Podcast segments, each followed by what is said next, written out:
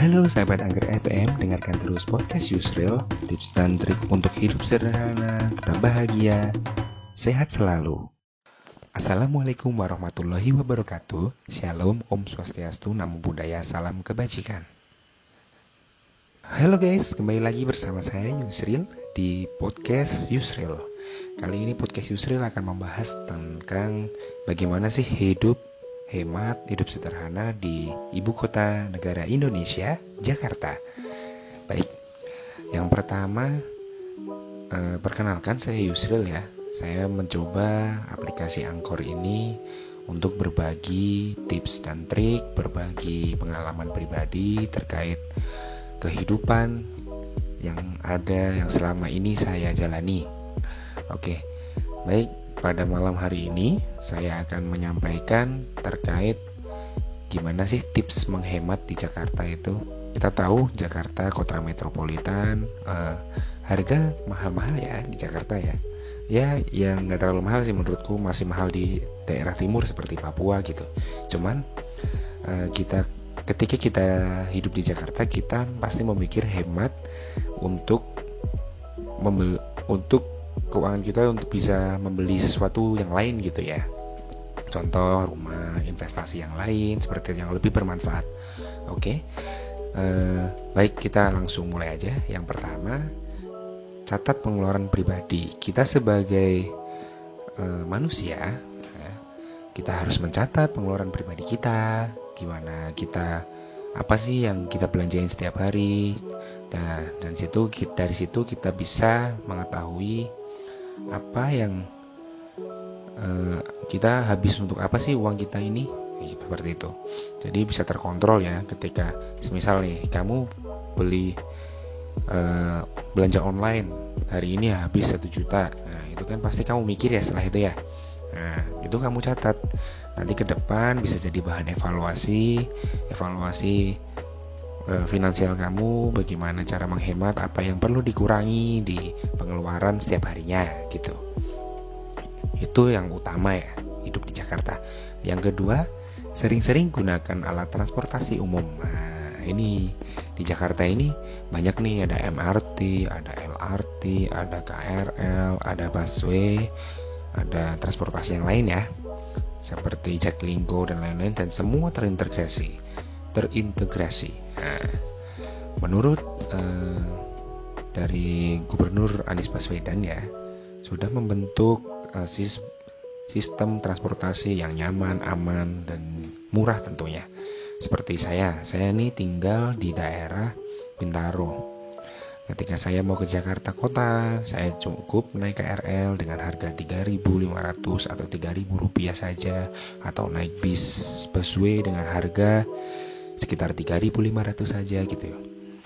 Jadi ya nggak perlu inilah ikut-ikut tren naik uh, kendaraan online bla bla bla car atau bla bla bla jack gitu kan cukup naik kendaraan umum aja yang massal dan itu bisa menekan pengeluaran anda setiap harinya Nah, yang ketiga, cari makan di pinggir jalan. Nah, ini bisa diterapin, bisa enggak ya? Soalnya enggak semua makanan di Jakarta yang di pinggir jalan itu murah. Nah, saya pernah nih, pernah beli makanan ketoprak di pinggir jalan. Kelihatannya sederhana sih, cuman kalau dilihat setelah saya bayar, nah, setelah saya bayar, oh ternyata juga mahal juga ya, sekitar 15 ribu seperti itu.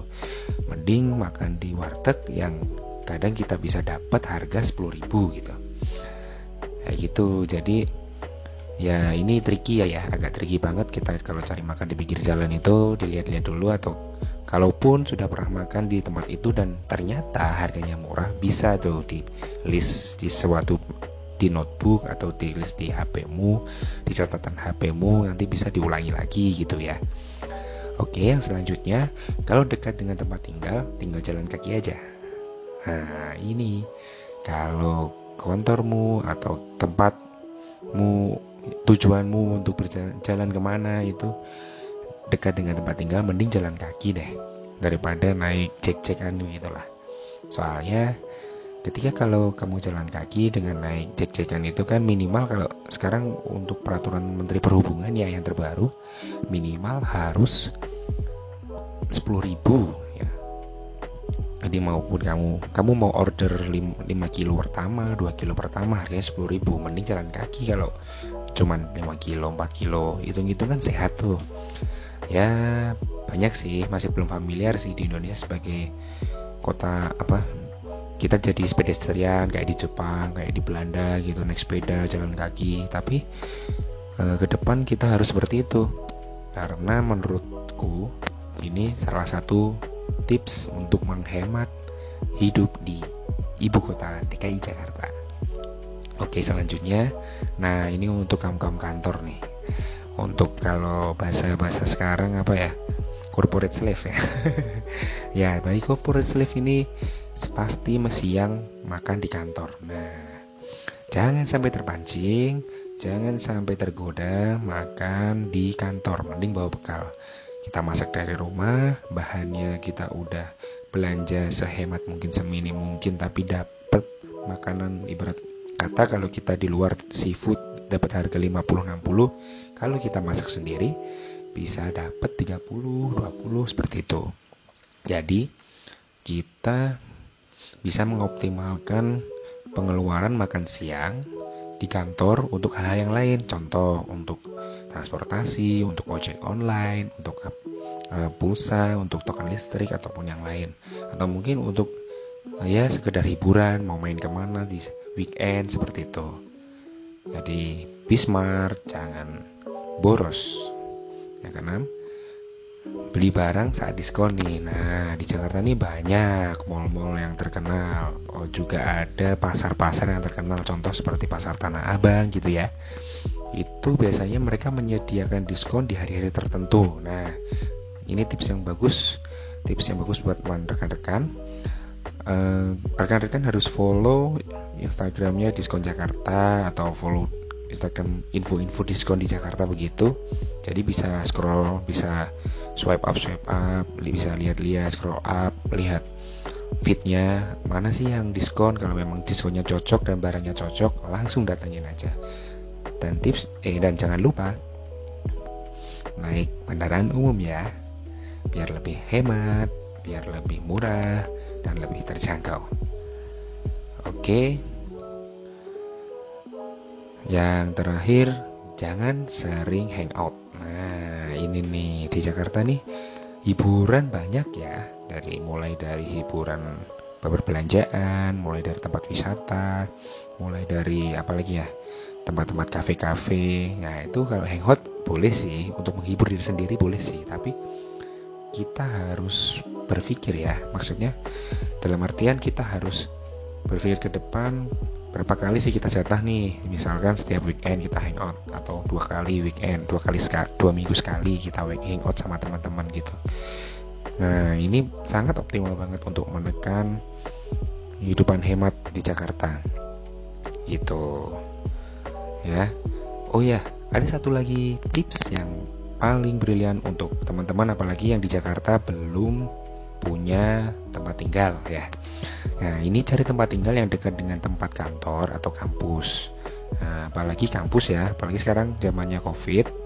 Jadi orang pada WFH dan kampus pada iler lir apa ya, belajar daring dari rumah. Nah, ini kesempatan kalian untuk mendapatkan harga kos yang murah. Nah, ini saya ngekos di dekat uh, kampus terkenal ya di Indonesia lah kampus milik salah satu kementerian di Bintaro itu karena nggak ada mahasiswa dan kos-kosnya yang lain itu harganya uh, kalau di Jakarta harganya selangit nah kalau di Bintaro cuma dapat satu juta udah dapat AC kamar mandi dalam ada kompor ada masak semua ada tempat parkir kalau token listrik sendiri kayak gitu jadi sangat menghemat apalagi uh, para penyedia jasa kos, jasa kamar begini, penyewaan kamar yang di dekat-dekat kampus butuh okupansi yang banyak. Nah, kalian datang sebagai malaikat mereka. Oke, seperti itu teman-teman. Oke, terima kasih sudah mendengarkan podcast Yusril. Besok lagi ketemu dengan Yusril lagi dengan topik yang lain. Tentu saja tetap hidup hemat, stay safe dan jaga protokol kesehatan. Hidup hemat awal dari kesuksesan. Terima kasih. Wassalamualaikum warahmatullahi wabarakatuh. Shalom, Om Swastiastu, Namo Buddhaya, salam kebajikan.